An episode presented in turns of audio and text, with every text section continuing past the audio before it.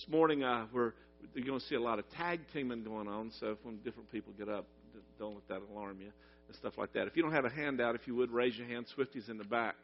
And this morning, the, the word God's given us is the opportunity of the perfecting of our faith. Um, you know, when I was uh, one of the some of the when I was young, and one of the great regrets in my life is uh, is is is not taking advantage of the gifts that God had given me, particularly in the area of athletics. Um, I mean, I played baseball, basketball, and football. I don't know what soccer was back in those days in Okeechobee. And uh, but uh, you know, I, I played sports all the time, and my mindset was I just I wanted to play professional sports, and that was it. And I, and school and stuff like that were irrelevant to me. That was just an opportunity to play sports, and uh, so I did it all the time. And and I, you know, just not bragging or whatever. I had a gift, and I could I could compete at a high level, and and uh, had opportunities to get drafted in in professional baseball, but did blew out my shoulder, did some stupid stuff. But in that, really, um, I just never did take advantage of the gift that I had to the fullness because of the season of what I call the unseen. See, uh, uh, I, I lived for the scene, the game. I would want to play the game. And that's how I lived for, to play the game. And, and you know, especially when you get in a small town, you know, and and the only school in the county kind of thing. I remember when I went to Jack State to play football, and um, you know, and all these guys were walking around with their letter sweaters on, you know, all county, you know, football and stuff like that. And I walked up and I said, "Oh, that's nothing, man. I was all county in three sports." And they go, "Oh, wow!" And I said, and I couldn't let it sit. I go, "It was the only school in the county, anyway." So, so, so if you made first team, you were all county, you know. I could brag on it, you know.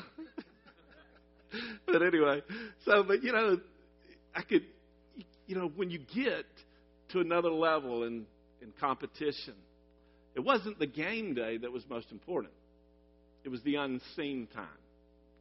It was the time of of not necessarily practicing what you you know like in football. It wasn't necessarily practicing throwing the football. It was the lifting of the weights and the drills and stuff like that that made the most difference that enabled you to compete at a higher level. You know, when uh, you talk to professional athletes today or hear their testimonies today, the level of uh, things they do in the time that is unseen is just outrageous. Larry Bird, one of the greatest basketball players ever, would spend hours upon hours uh, before a game shooting and running bleachers. That's what, it, you know, or even after the game, they would say that.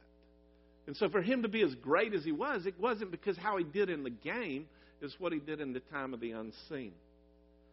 And, uh, and as I was studying this, and the Lord just giving me this word, is so true for us. The perfecting of our faith does not come in the time of the game you know, the point in time when you pray for somebody and immediately they may be healed or a deliverance to occur. That's not when that occurs. It's when the times that you pray for people that you don't see it that's established. And I'll describe what I'm saying there in a second. It's about my faith in the times that are not seen.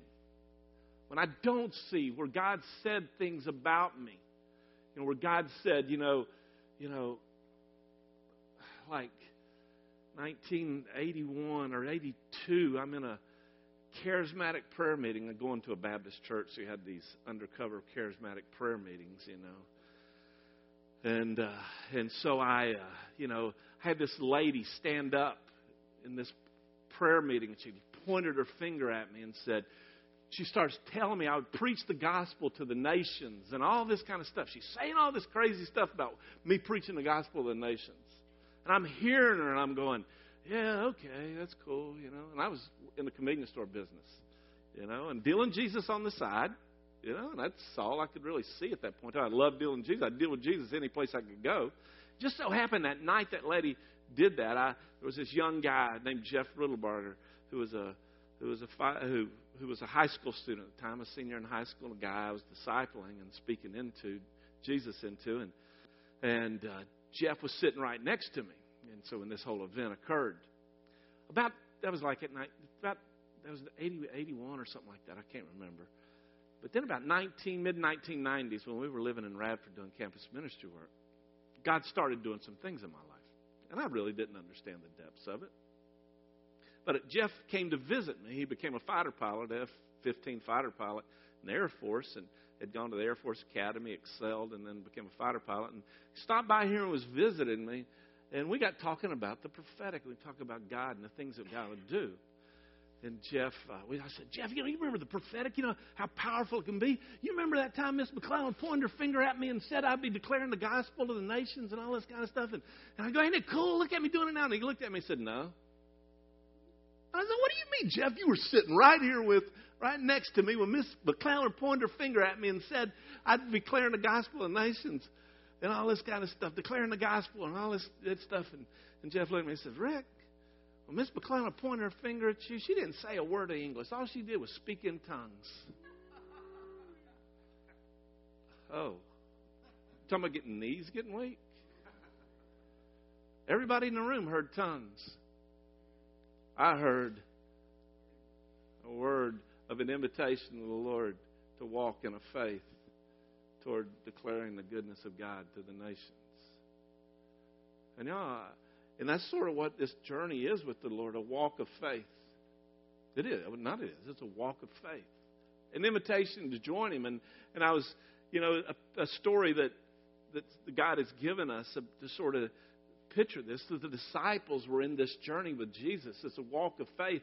But you got to realize, yeah, uh, this journey they were on, they didn't just automatically get it.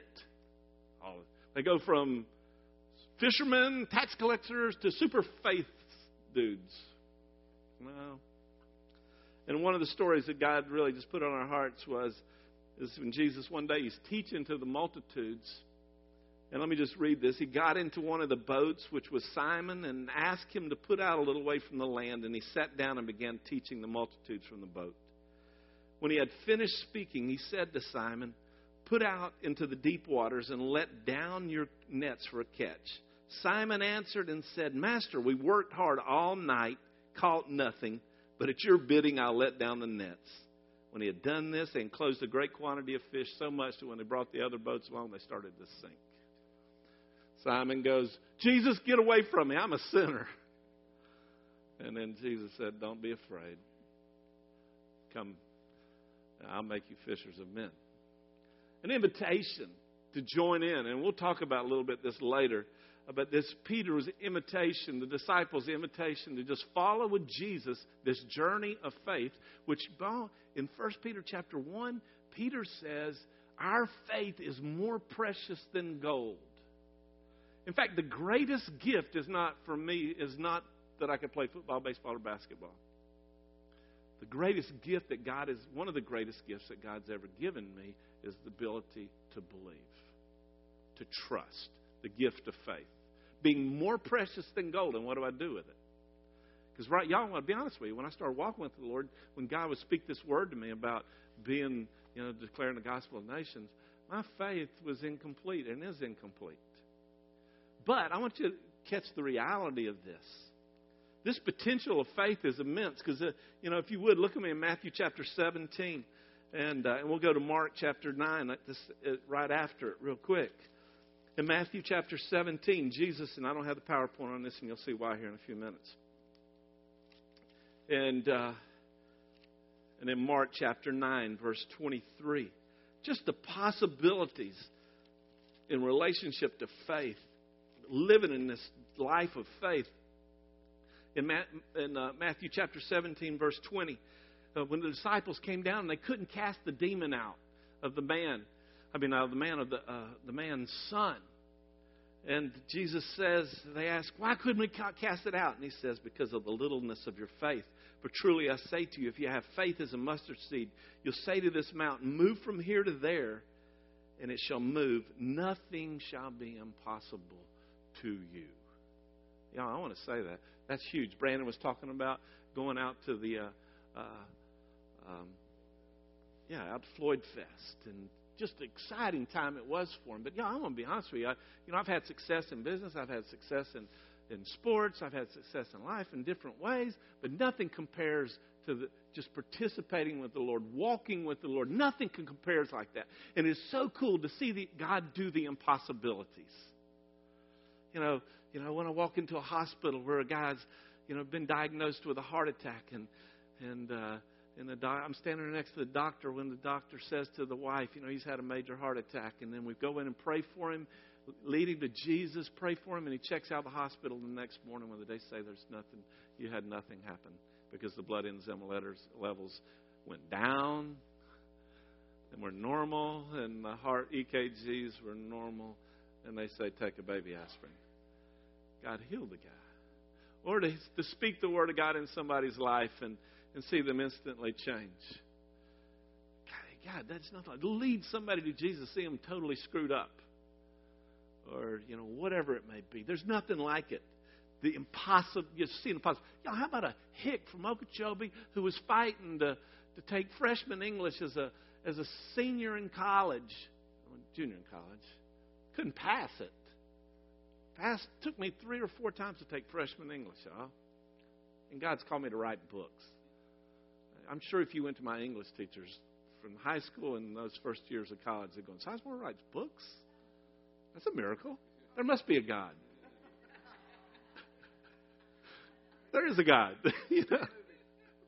God doing the God possibilities. How about you know well, on that on that mindset in Luke, uh, Matthew, Mark chapter nine, verse twenty three, which you know in this thing, Jesus said to them, "If you can," it's talking about, about healing. Says, "If you can, all things are possible to him who believes." And y'all, you know, there's that place in my heart, y'all, that we're that that we're we're living constantly by faith. And I, I you got to be reality with real with ourselves here. The reality, how much we don't live by faith. We live life on what we know, what we do, our gifts and talents. But God's saying this journey is a life of faith. And I heard, in fact, Robbie and I were talking about this yesterday before yesterday. We were sitting at Starbucks talking about what God was doing in our lives, and and you know, and the reality is God. You know, if you can do it, it's probably not God. God's constantly putting us before Red Seas and depart the Red Seas or, or you know, dead situations and circumstances to raise them up. And, uh, you know, and we fuss about things being shaken up and down in our lives. And I don't know, I think we watched too many Ozzie Harriets when I was a kid or something because we think it's going to be happily ever after. And, you know, y'all, it's not. Because you know what? every step, every day is to be an adventure of faith. Now, y'all, that can be scary. Because when, when you don't see it, that's where things go awry. And I, am I'm going on here too long, y'all. But my conviction is now I'm coming to. If you can believe it, it can happen. What does it say? You know, you say to this mountain, Be thou removed, and do not doubt in your heart, but be cast in the sea it will be done. If you ask anything in my name, I will do it. The, the, the thing is faith. Faith is the extension toward of heaven. And now, and y'all, as I say that, I can feel it in the room. Well, I, you, I've been there, done that. And we'll talk about that in a second. You want something? Go ahead.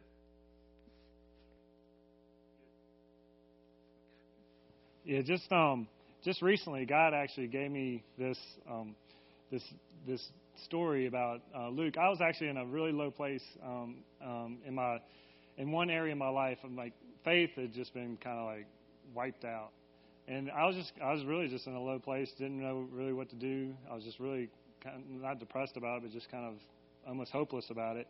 And um, the Lord um, just led me to this Luke five passage, and it's talking about um, Jesus walking by the disciples uh, or they weren't disciples at the time, but they, Jesus walked by a couple people in some boats, and these guys were out working their net. They had just finished the whole night working their nets. I mean, these guys were probably exhausted, didn't catch a thing.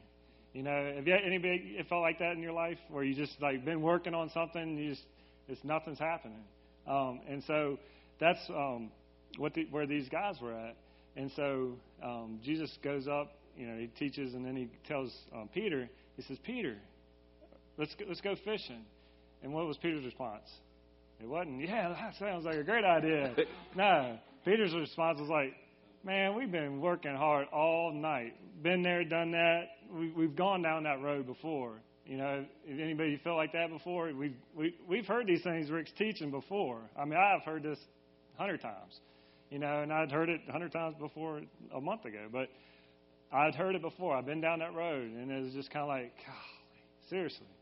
But then, at least Peter had enough smarts to say, all right, if if you want us to, we'll, we'll go out. We'll we'll get back in the boat and we'll go out again.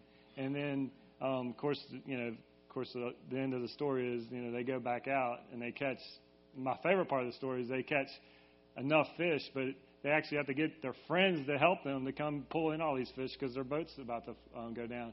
And I'd um, brought in a picture. I don't know if um, it's just kind of just a symbol of, I think, um, what. Uh, it, it was uh, Allison actually had bought this for me. It's going to probably go up on my.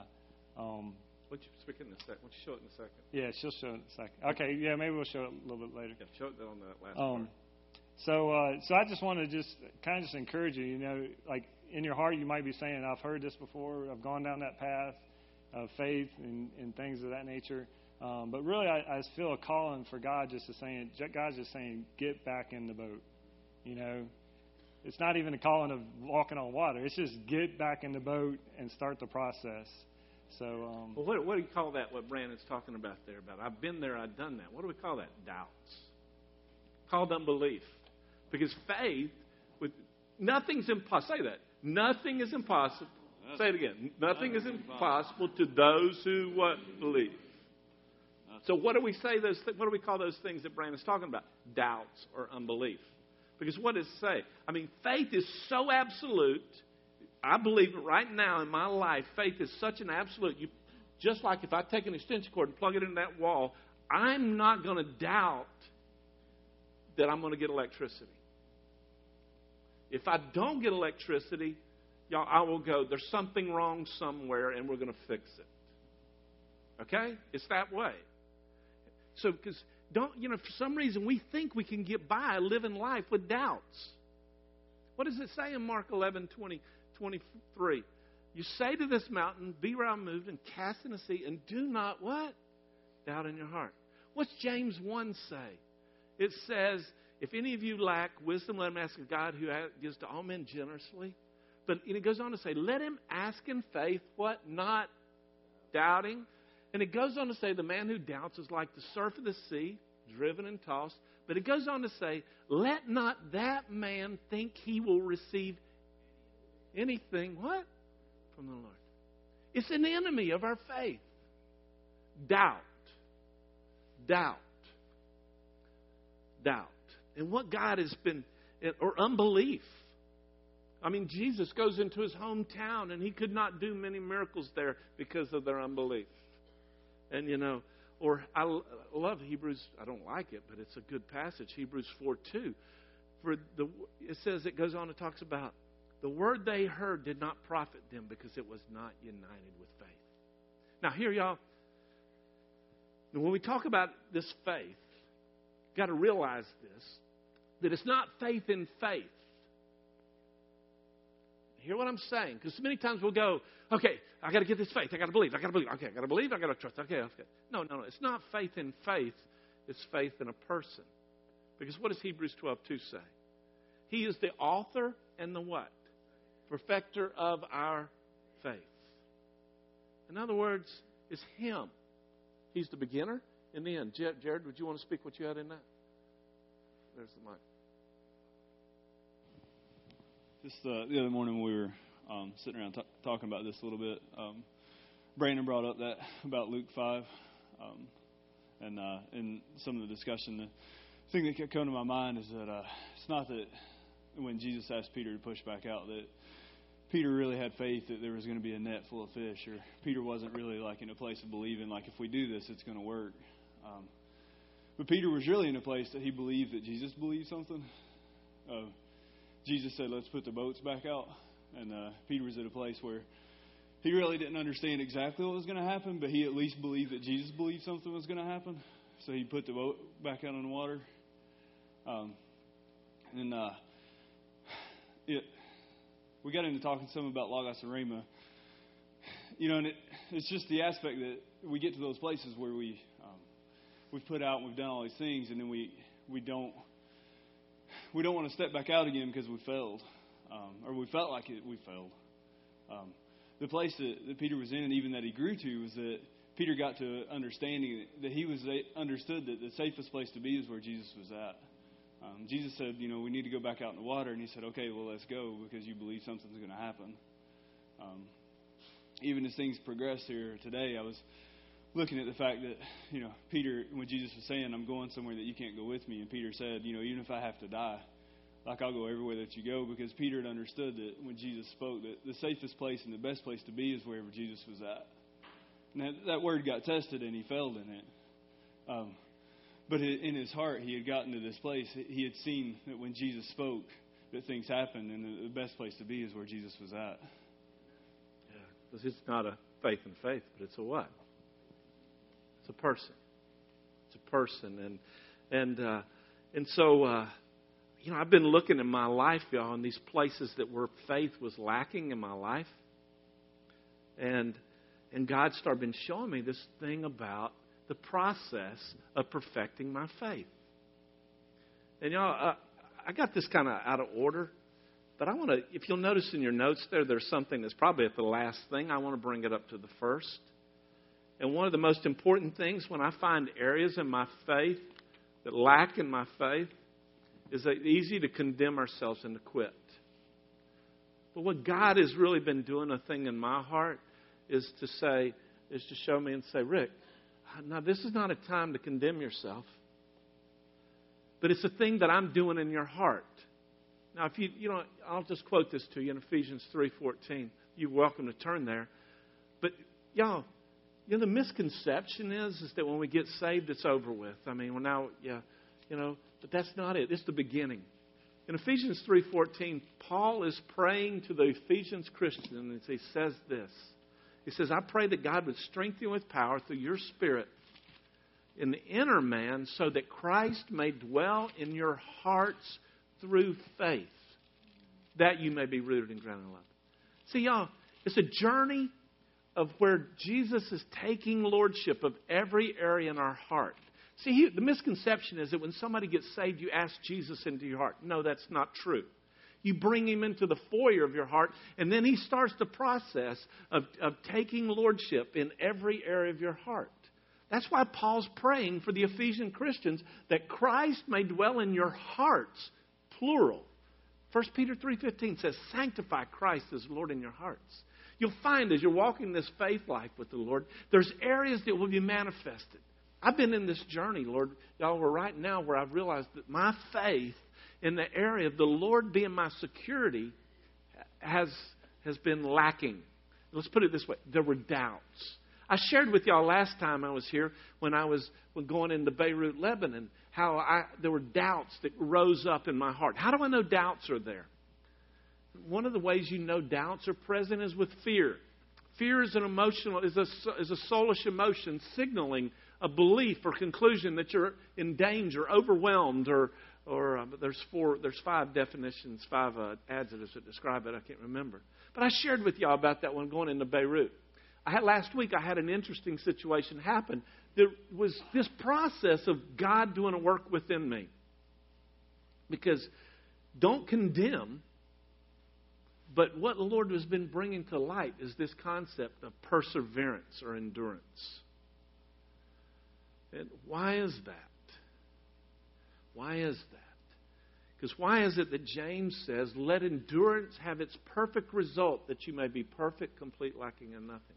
Why is it in, is it you see in your notes there that it's in that it's in uh, some place, Luke eight fifteen, that where the parable of the seed and the sower, where it talks about those who bear fruit or those who hear the word and receive it with a good and honest heart, and it goes on to say they bear fruit if they hold to it with perseverance. Why do you need perseverance? It's in the season of the unseen. when I was out in when I was out in California. I I uh, we we did this men's retreat up on the mountain, up on this mountain. Dave's house set at the base of the valley there, and there's this huge mountain that goes up right behind his house. I mean, like eight thousand feet. You know, from zero to eight thousand. And I'm looking up there, and, and I say, "Oh, that's beautiful," you know. And you walk around and see that and all this kind of stuff. So we go do the men's retreat, and Dave goes, and we're riding to where we're going to the men's retreat, and uh, and I go, "Where's it at, Dave? Where's the men's retreat?" And he points, and it, it goes, "It's up there." Now, y'all, the periods of time, there's fear. I, fear of heights can get me every now and then. It just really can get me, and especially if it gets me from kind of at a weird angle. So anyway, these mountains are like they're not like here where you got trees covered. They're like rock. And he points up. There it is. And you look and you see this road going, and then you start seeing it snake back and forth. you know, all the way up. You see points in time where the there's no the, the road is not on uh, on rock, but it's on like a bridge or just wood holding up the road, and you see this, and you're going, "Oh, Jesus!" It's like I feel this fear welling up within me, and so all of a sudden, you know, and I get up there and I'm going, "Y'all, I didn't enjoy the journey. I did enjoy it at all." And so I get up there, and you know, we had an awesome time retreating. But, but back in my mind, I'm going, Lord, this fear about going up and down this mountain is not cool. That's signaling something in my heart.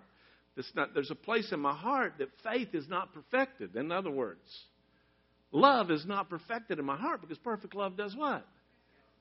Fear. So I know, Lord, I'm not perfected in this. And so God started to do a thing in my heart.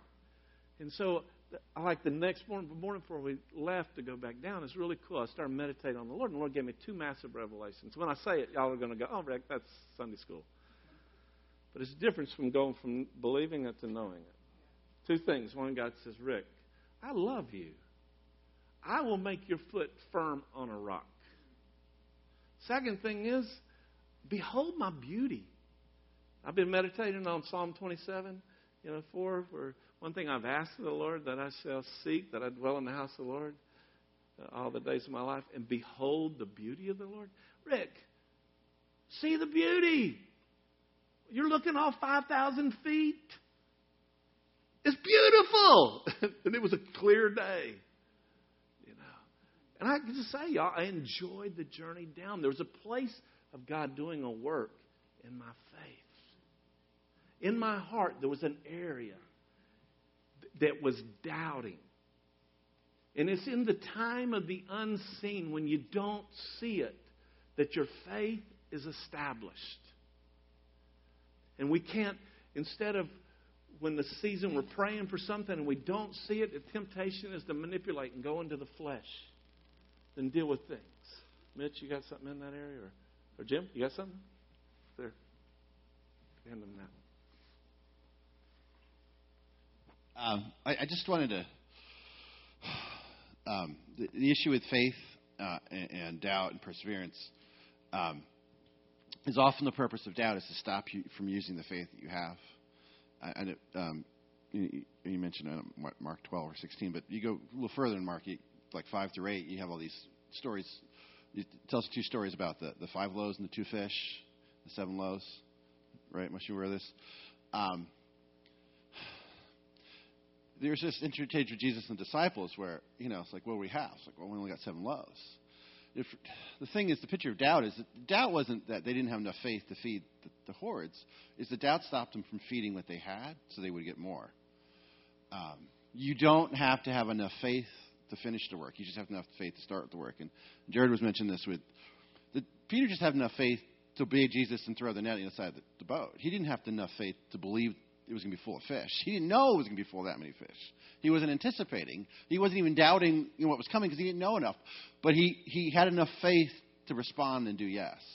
So I just want to say, because when we talk about faith, I know often we're thinking about, oh, there's this thing I'm called to do, and I don't have faith for it. So I, I better wait till I have enough faith. And it's not the picture we see in Scripture. You know, um, Peter just had enough faith to get out of the boat. Now, you know, he sank a little bit, but the little boy, he just had enough faith to give what he had. The disciples, they only had to have enough faith to start feeding. It's like, all right, you want to feed with the seven loaves, the five loaves, we'll start feeding. Did they have enough faith that everybody would be fed? No. They had enough faith to start so that everybody would be fed.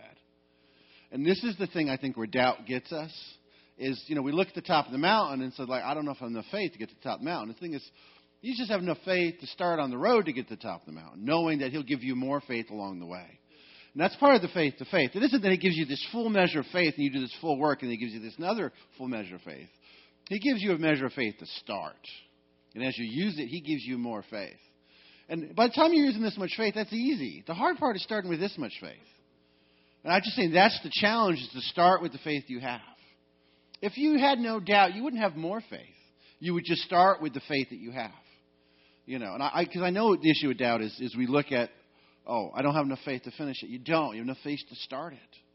And then that's the thing is the perseverance, and this is this interesting thing. So often, faith is described with seeds. The word of faith, or, or faith is like a mustard seed. And what do we know as seeds? Once they get planted, they grow. And this is the issue. I know it has to do with word, it has to do with the salvation, but part of you see it with the, the um, you know, the, the different soil.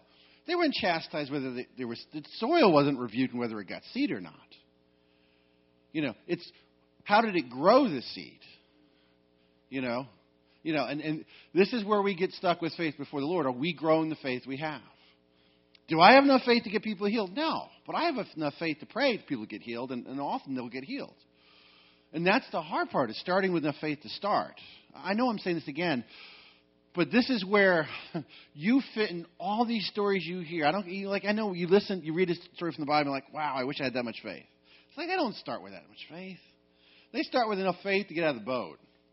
You know, and it's all they can not not not to not to give in to the doubt. Do you know what I'm saying?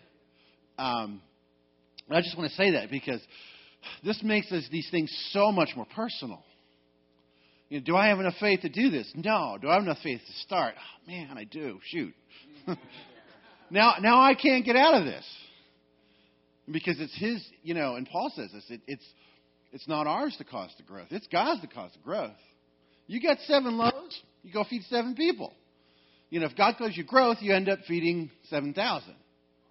You know, but if you don't feed seven because you can't feed the 7,000, your faith never grows. And this is the starting issue. You get, starting small. In fact, I believe God intentionally starts big things small. And so if you only have a little faith, it may be because He wants to do something huge. And I just go back to the mustard seed. Do you have the smallest amount of faith you can imagine? Well, that's the smallest seed in the garden. That's the mustard seed. It ended up growing to be the biggest plant in the garden. You know, and so, oh, what am I going to do? How am I going to start? Find the place where you have the least amount of faith. I'm telling you, and, and, and uh, God, come up, well, well, can you start with this? Because it's it's the five loaves and the two fishes, the seven loaves. It's it's it's the least amount of thing you can start to feed a huge amount of people. You know, so I just because God will stir you up. And you're going to think, oh, I need more faith. No, you don't need more faith. You need to use the faith you have, and it'll grow into all the faith that's required. So I just, just want to. And it's all just in revelation of Him. Can I ask you this? I did not have enough faith to overcome the fear that was before me. That was not, that was not what it was. It was not me getting up to, oh, okay, I will overcome this fear. No, that wasn't it. You know what it was? It was Him. I had, I just I had revelation of Him. That's what I was saying. Faith, it's not faith in my faith, it's my faith in Him. I got became enamored with His love and enamored in the beauty of the Lord as it manifested in creation. And that's what Jim's saying.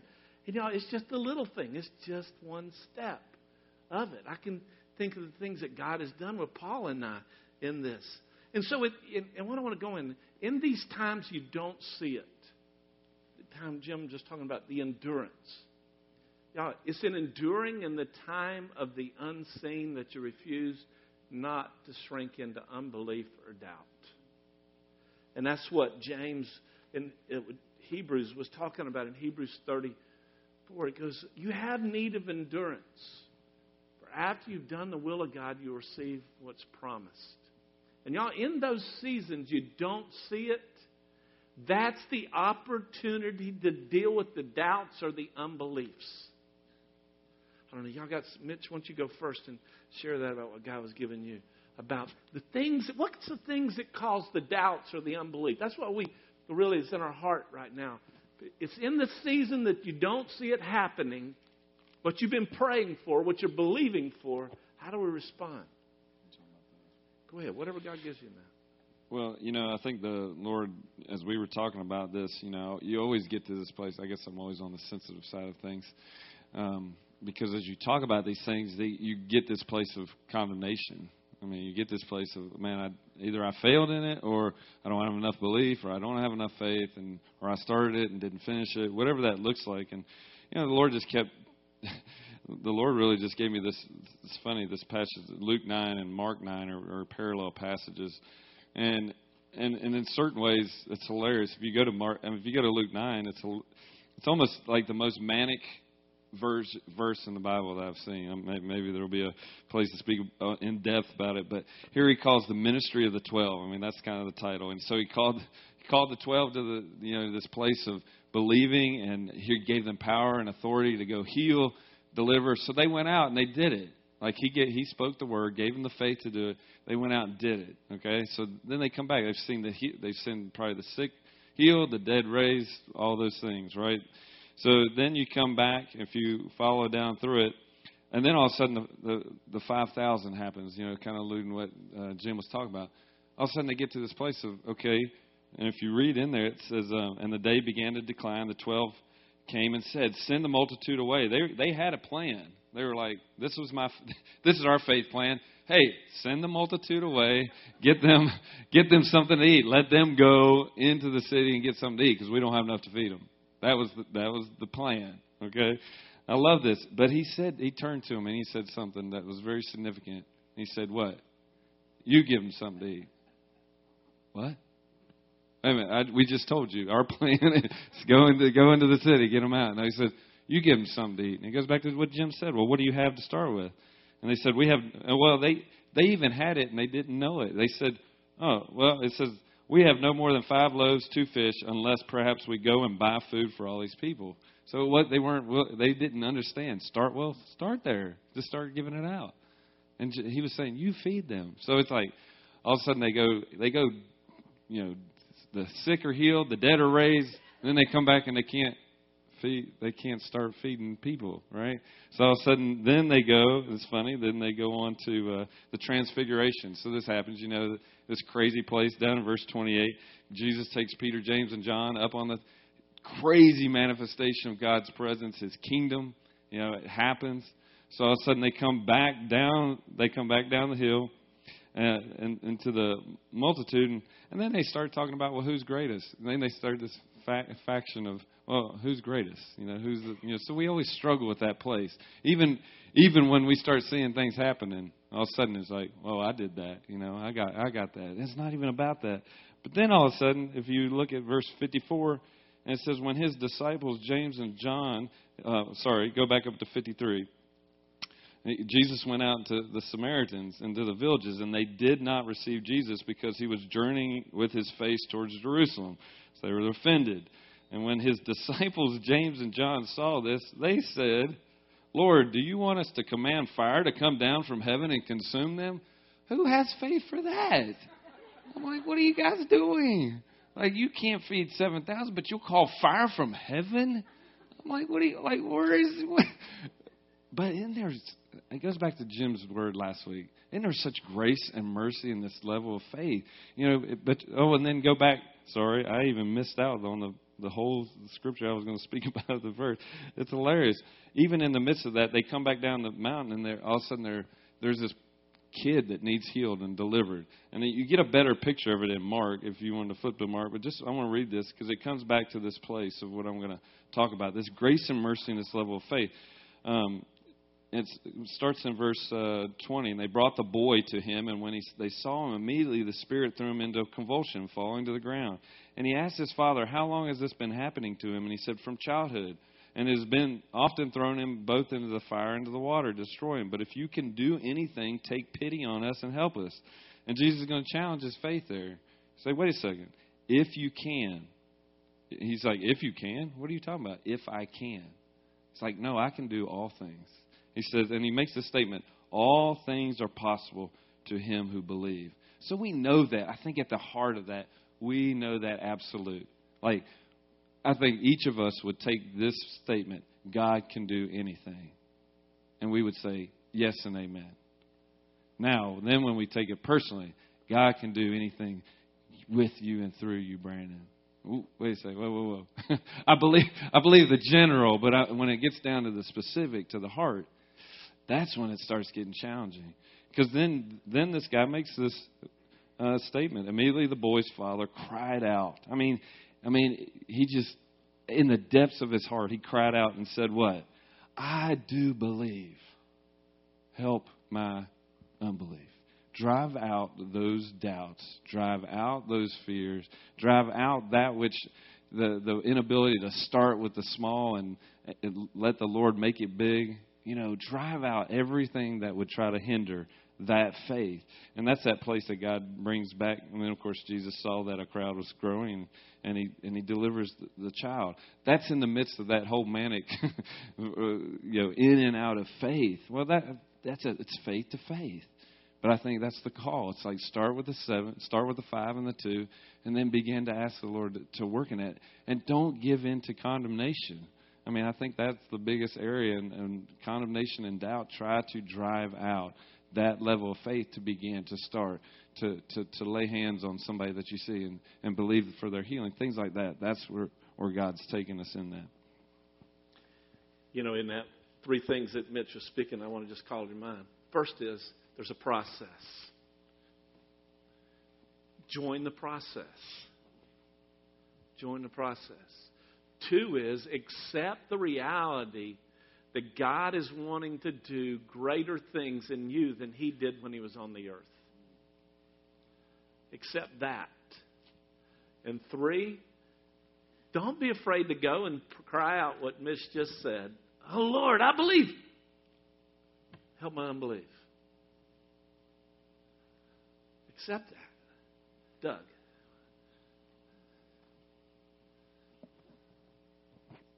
Yeah, I think, uh, and a lot of it is what the enemy will try to do is to get our focus on the area of unbelief, on the you know on the the areas maybe in your past where it hasn't happened, like it's been said, right? Oh, I tried that. I've been down that path, or even areas in our in our lives where we uh, we feel like God let us down in the past, and the enemy wants to get our focus there. And, and the scripture that the Lord brought to mind as we were discussing this was 1 Samuel 16, right? Where he's talking to Samuel and, and he says, How long will you grieve over Saul? Fill your horn with oil and go, because you got a you got a king to anoint. And I think a lot of times the enemy wants us just to constantly be grieving over the things that we feel or that the Lord has let us down in.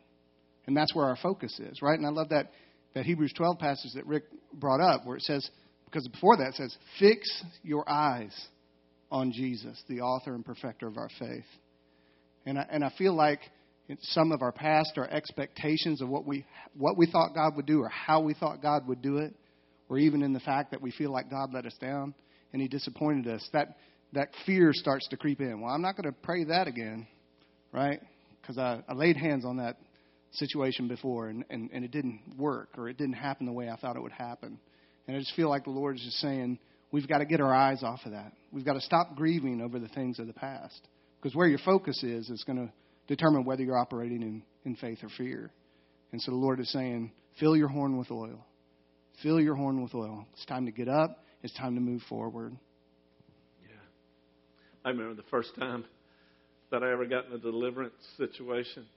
It was a young girl who was about 95 pounds. And a week before, she had manhandled two, two or three men that were way over 200 pounds. She manhandled them little 95 pound year old girl, crack addict. But it, she was a witch. And she had set us up. And she, in fact, she was, she, was, she was in a witches' coven in Houston, Texas. It was sent into the churches in the Fort Worth area to infiltrate the churches and cause trouble in the churches. And she came in our church and she was trying to do that. I mean, one night she'd put curses on the service, and God had revealed supernaturally the curses that she'd put on it, and there was all kind of craziness about that. But I'll never forget this first deliverance. She had literally set us up, and she didn't want to be set free. But we ministered her from like 10 o'clock in the morning until 5 o'clock in the afternoon. It was one ugly thing. I mean, it was ugly. Can I tell you, ugly? She didn't want set free. I mean, at one point in time, she's quoting the Beatitudes of Satan. After she does knock the snot out of the guy that I was with, put him on his heels. I'm going, what is this? And I remember walking out of that. Paul and I went, to, had the kids, and we went to get something to eat afterwards. And I'm going, Lord, this is the last time I ever want to get into deliverance. you know, it's sort of what Doug's saying. I've been there. I've done that. I don't want that. After about 3,000 deliverances since then, you know, I realized I had to get back in the boat. And some of you, as we're talking about this faith, faith to believe God for whatever it may be, you've done it, like Doug said. Fill your, fill your horn with oil and go on. And one of the things I want to highlight about what Brandon spoke earlier um, about you've been doing it all night. You're tired and you don't want to try anymore. And we've been I've been watching in the spirit, and I feel that in the church, is that there's people who've done that and it's nothing happened, or they've been doing it on their own and they've nothing, and you're tired, and you don't want to go back out into the boat. And uh, um, is Sarah back there? I think the projector's missed. Projector's broke. Go get that picture, Brandon. And uh, and here's what God is. Anybody got anything want to add into this? Joe, you got something? Huh? You got something? Go ahead. I'll just dive in. So Romans 10:17 says faith comes by hearing, right? And hearing a word. And um, you know, I guess as I'm as I'm hearing as this you know service is like progressing, some of the pieces that have really just I guess jumped in alive to me is that uh, when Rick talked about you know Jesus when we invite him in that he's basically you know Jesus is knocking at the door and we decide to open the door and we let him in. And um, you know he's there at the foyer but his desire is to come and be a part of every place of our heart. Um, and then, so keep with that in mind, you know, then, then I think about hearing that word, right? And I guess I guess today the thing that I'm hearing the Lord say is that He's got a word for you. That the Rhema, you know, when Tulio, there was no coincidence that when Tulio came up and said something right here about the word of the Lord and Jesus saying something, that that carried a lot of weight and power. Well, it did. It hit me when he when it hit Colleen. I was up here about to lose it. Because that's what Jesus wants to do today. That's what Jesus wants to do every day with us. That's what Jesus wants to do in the morning when he awakes us. That's what he wants to do at night as we lay down and rest. That's what Jesus is all about. Jesus is not some distant, far off dude that sometimes we get to encounter and sometimes we get to hang out with. But Jesus is in the business of giving words, and business is good all the time. So, Jesus I just say we that you are the giver of life and that your words carry life. Jesus, I just say we need nothing else except your words.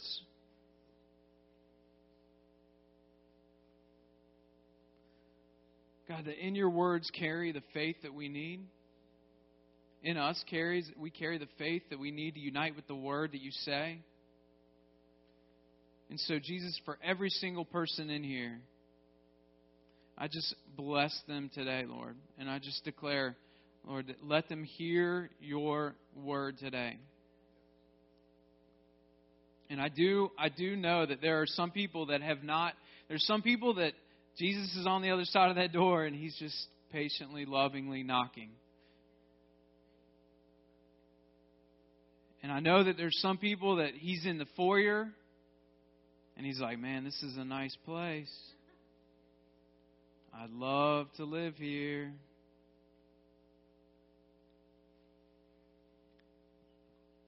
So, Lord, in Jesus' name, I just ask that you clarify for us, Lord, each individually, where we are in this area, where we are in this process. I pray you open up our eyes to see, Lord, and open up our ears to hear. Yeah, God, hear what Joe, God's speaking in relationship with Joe. He's wanting to give a word. Faith comes by hearing, and by hearing what? Word. That's one part of it. I, you know, I just feel about this Joe Joe was talking about there. I, I'll be honest with y'all. I have got so hungry for the Word. I, I've set a goal that I'm trying to memorize the book of Psalms, and uh, and and I'll hear somebody read a psalm, and I don't have that one memorized yet, and I'm going, oh, dude, I I can feel this thing in me going, I want it in me. It's just like addiction, because His Word in us is like when it becomes logos to rhema in you, and it just just full to get out of the boat or whatever. And Mitch, you had Brandon share about the deal about the boat. This is the word from the Lord to somebody God speaking. Yeah, I, I just um, like I said, this is actually going to go up in my um, office, and the reason I'm putting it in my office is really so I can focus on the Word of God like what he, what he's shown me. And his picture's really cool. You can probably see it better up there. But these fish, as they get a little bit higher and higher, what do they turn into? Doves. And what's the greatest promise God's given us? Holy Spirit. And so I, I really feel like just focusing in on the presence of God, focusing in on you know the promises of God.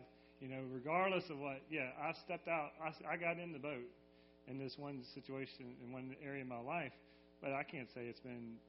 Actually, I, it's been like a lot of stuff's being revealed, but it's it's been an amazing journey, and and I see the promises because I know the promises.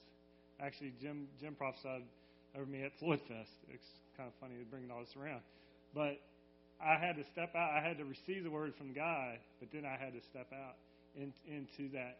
But instead of focusing on me, which I sometimes in the past have tried. I'm, I'm focusing solely on the Holy Holy Spirit, the presence of God, the Word of God, and what he, you know what He's what He's doing in me. And so, um, that, so I really just want to encourage you just to focus on you know just the presence of God in in, in, in your life. So. Yeah. And what's the thing God gave you about the boat, Brandon? Get back what? The God gave you, telling the word, the time to get back in the boat. Yeah, to get in the boat.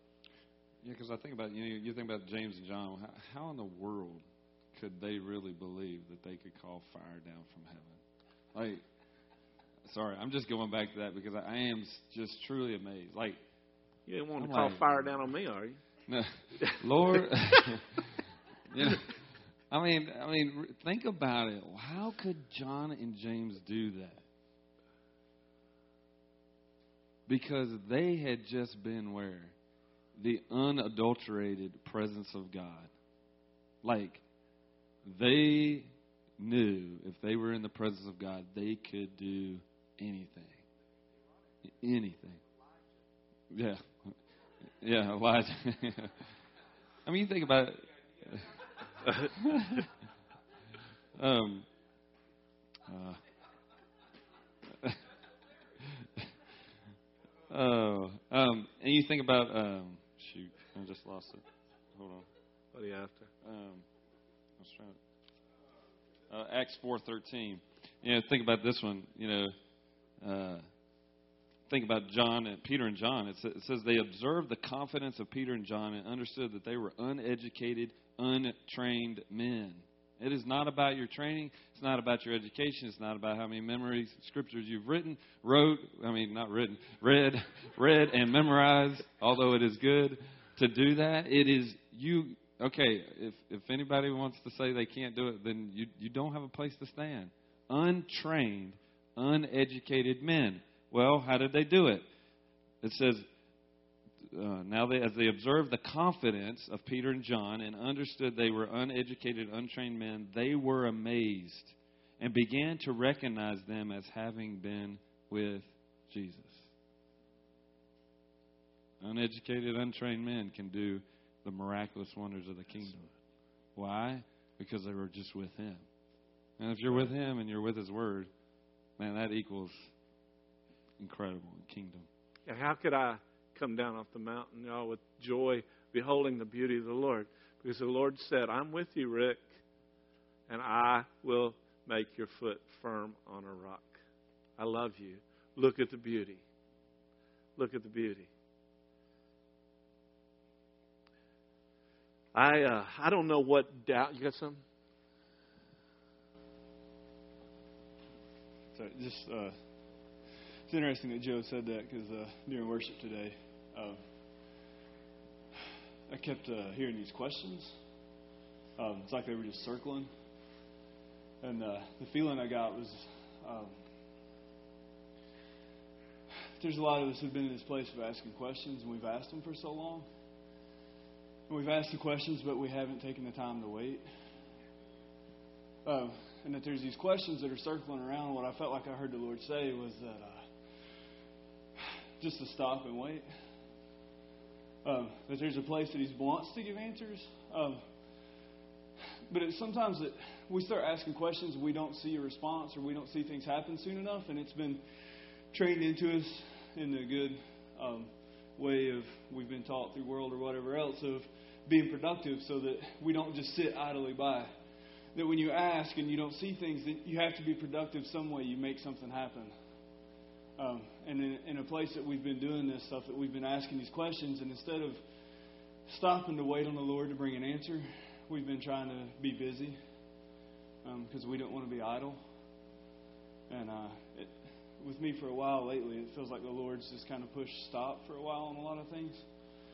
To where even the other day I was out doing something in my yard and He just stopped me. Um, to where my mind, just for a minute, I said, God, I just want to wait. Um, and in that five minutes of waiting, I felt like I was closer to the Lord than I had been in a long time. But it was the intentionality of waiting on the Lord. And there wasn't any kind of big amazing thing, wasn't any angel that come down or the heavens didn't open up or anything like that, but it was the intentionality of stopping and waiting on the Lord. Um, and it feels like there's things, there's answers that He wants to bring, but we have to stop and wait in the places that we've been asking. And and I know in Matthew it says, keep asking, keep knocking, keep seeking. And, and I'm not saying that you don't do that, but there's a place that if we don't stop talking long enough to let Him speak, that we'll never hear the thing that He's bringing. Sorry. Yeah. No, don't apologize. Yeah. Yeah, I was uh, summarizing this thing up. The Lord doubts. Doubt meaning divided judgments in our hearts. Conclusions. I was reminded a time, I may have told y'all about this one time. One time I was playing a basketball game way back. So, and I was in this game and I was smoking it. It's one of those games where you feel like you could just throw the ball up, and it'll, it'll gone in. And I mean, I was I was carrying the team, and we it was back and forth the whole game. And uh, it came down. We were one point down at the end of the game, and uh, and I was playing on the right wing, and uh, I brought the ball down, and got just about on the right side, and I passed the ball back to the point guard, and I knew I was going to take the last shot. So I passed the ball back up to the top of the key, and then I and I just waiting. I was over here on the side, uh, on the on the wing, and he passed the ball back to me, and the clock's winding down, and I jump up, and in, as I'm jumping up to shoot this jump shot, automatically in my mind goes, "Will you shoot it straight in, or will you hit it off the backboard? Will you shoot it straight in, or will you shoot it off the backboard?" Do you know where the ball went? Right in between the backboard and the rim. Because why? As I went up to shoot the shot, I was divided in my thoughts. And y'all, I could have quit basketball at that point but you know what? After that, the time that I went to was in the time that when I didn't do it right, I wasn't at that place, It was in the time of the unseen that I go, okay, why did I do that? I asked the hard question. Why was the doubt there? Because I had not practiced that shot in that way. And what God is telling us today is that, what, I don't know, we mentioned a few doubts that you may have. You know the doubts that may be. What I just ask you to do is don't fool yourself into thinking you believe something when you don't. Like uh, we were talking in the elders meeting Tuesday morning, we we're really just asking to take some journeys together, and and I, I just made a statement to him. I, I, I said I have to be real with you guys. I'm not sure that I've ever prayed for somebody to be healed at times that I did not have doubt in my heart. And the word says, if you have doubt in your heart, don't let that man think you receive anything. And I just want to be bold enough to say, okay, there's doubt. But you know what? If I sit in front of somebody that's got a demon manifest, you know what? I ain't a doubt in my mind. That sucker's out of here. And so I just want to ask the hard questions. That's what I saying, we were saying in the elders meeting. Said, I want to ask the hard questions. I don't want to accept defeat. I don't want to accept condemnation because you know my God said there's no condemnation to those who are what? In Christ Jesus. I'm to be the man that goes, okay, Lord, I believe, but help my unbelief. And I'm with a bunch of people that are to push me. Like Burby. He's on oh me. Go, Rick, Rick, yeah. There's some areas in Burby and I are just going back and forth with each other. Oh, we love each other. We're just pushing each other back and forth. What are we believing? What are we, what are we believing? How are we believing it? And I just want to invite you get back in the boat. And that was a word that Brandon got. It was real strong. I think it's from the Lord. And we, I just want to just close out in this. BJ or whoever, somebody play something up there. Um, play the drums. I mean, you gonna play the drums? Know. Can you move that? Move that, Brandon.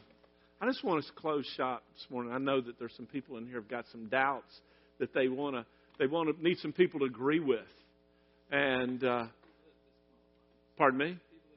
Yeah, you, yeah. What you got? You feel like some people disqualified themselves? You have disqualified yourself, and you say, "I can't do this. I can't do that." No, no God's saying, "Yeah, you can." I'm with you. I'm with you, or I'll speak the word, which is impossible for the word to not come about. So, uh, I just want, can I say pray a prayer? And I just want to, if there's some doubts in your heart, you've been there, done that, and unbelief is filling your heart, God wants to heal that. God wants to heal that. Won't you pray, man?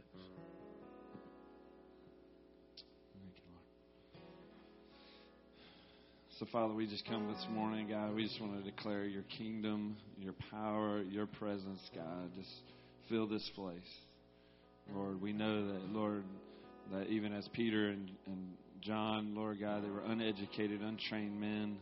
God, they were they were recognized by being in your presence, God. We want to be those men and women, God, that they recognize what they might not have it all together, which we're very aware of that, God. We we know we don't have it all together, but God, we want to be those that is said of us that we've been with Jesus.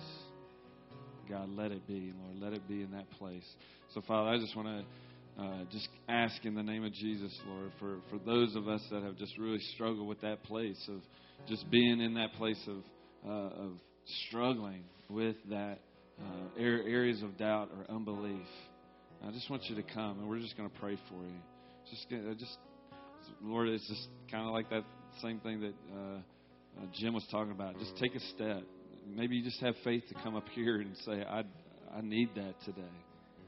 Just take that step. Just take that step forward.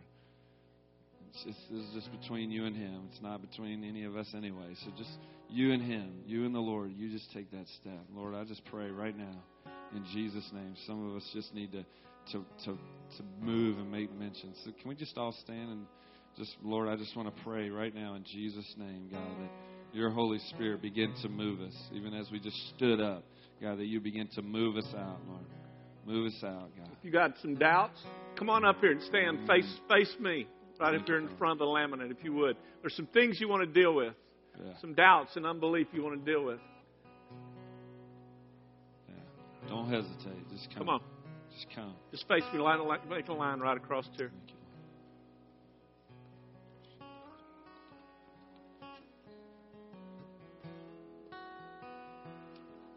I need some help here. I need some brothers and sisters behind these, each one of these.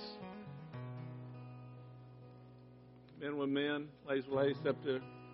get around front of them.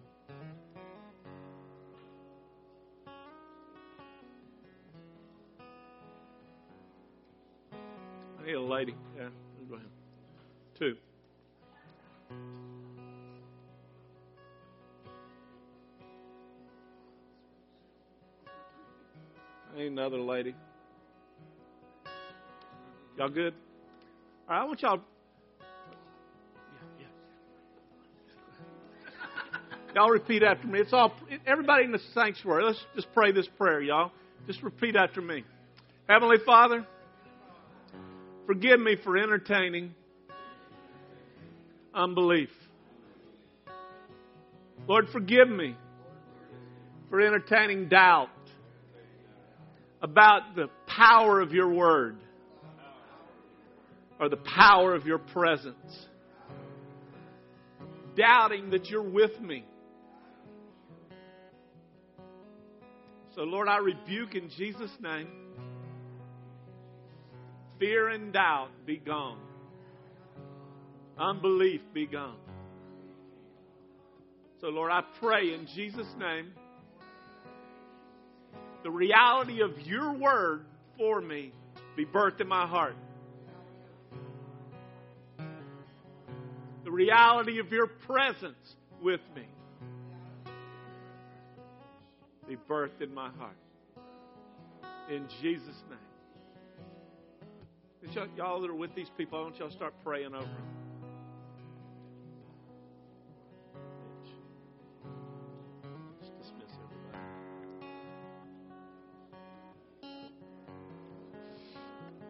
So the, as these are praying, I'm just going to dismiss. I'm going to pray and dismiss you. If you want to come and maybe you didn't come, but, but when we dismiss, you want to, just come and stand. Come and stand. We'll pray for you. So Lord, we just want to thank you, Father, this morning, God, that God that you, Lord, are smiling on this place, God, of even those places where maybe we've been in that place of Peter and we've got out on the water and we we just sank and and Lord, you've, you've pulled us back up. And God, you just are calling us to continue to get in that boat. God, continue to throw down the nets, Lord. Continue to see the miraculous, see the kingdom of God happening before us. And, and maybe it'll be a crazy amount of fish in a net, or, or maybe it'll be just the faith to be able to love on somebody, to reach out, or maybe it'll be just the faith as a mustard seed to, to see uh, to pray for salvation, Lord. It's going to look so many different ways, but God, I pray that we would be those men and women, like Jared said, that we will wait. We'll sit there and wait on you, Lord. Wait for you to speak the Rhema word of the kingdom of God to be, then be able to go. Or maybe just wait on you for maybe some things that we've been asking for. So, Lord, renew our faith today. Renew that place in us today, God, in the name of Jesus. That as, as that cry of that Father's heart. God, I believe. I need to see my son heal. I believe that you can do it. Help the areas of unbelief, Lord. We just pray in Jesus' name, doubt would just not be a, a, a facet of life for us, God. Faith would be the way we live and breathe and move. And so, Lord, we thank you for that. We bless you in Jesus' name. So I'm just going to uh, dismiss you. Thank you guys for coming. Have a great week. If you want a prayer, come and find it. Or if you want to come pray, you can come pray.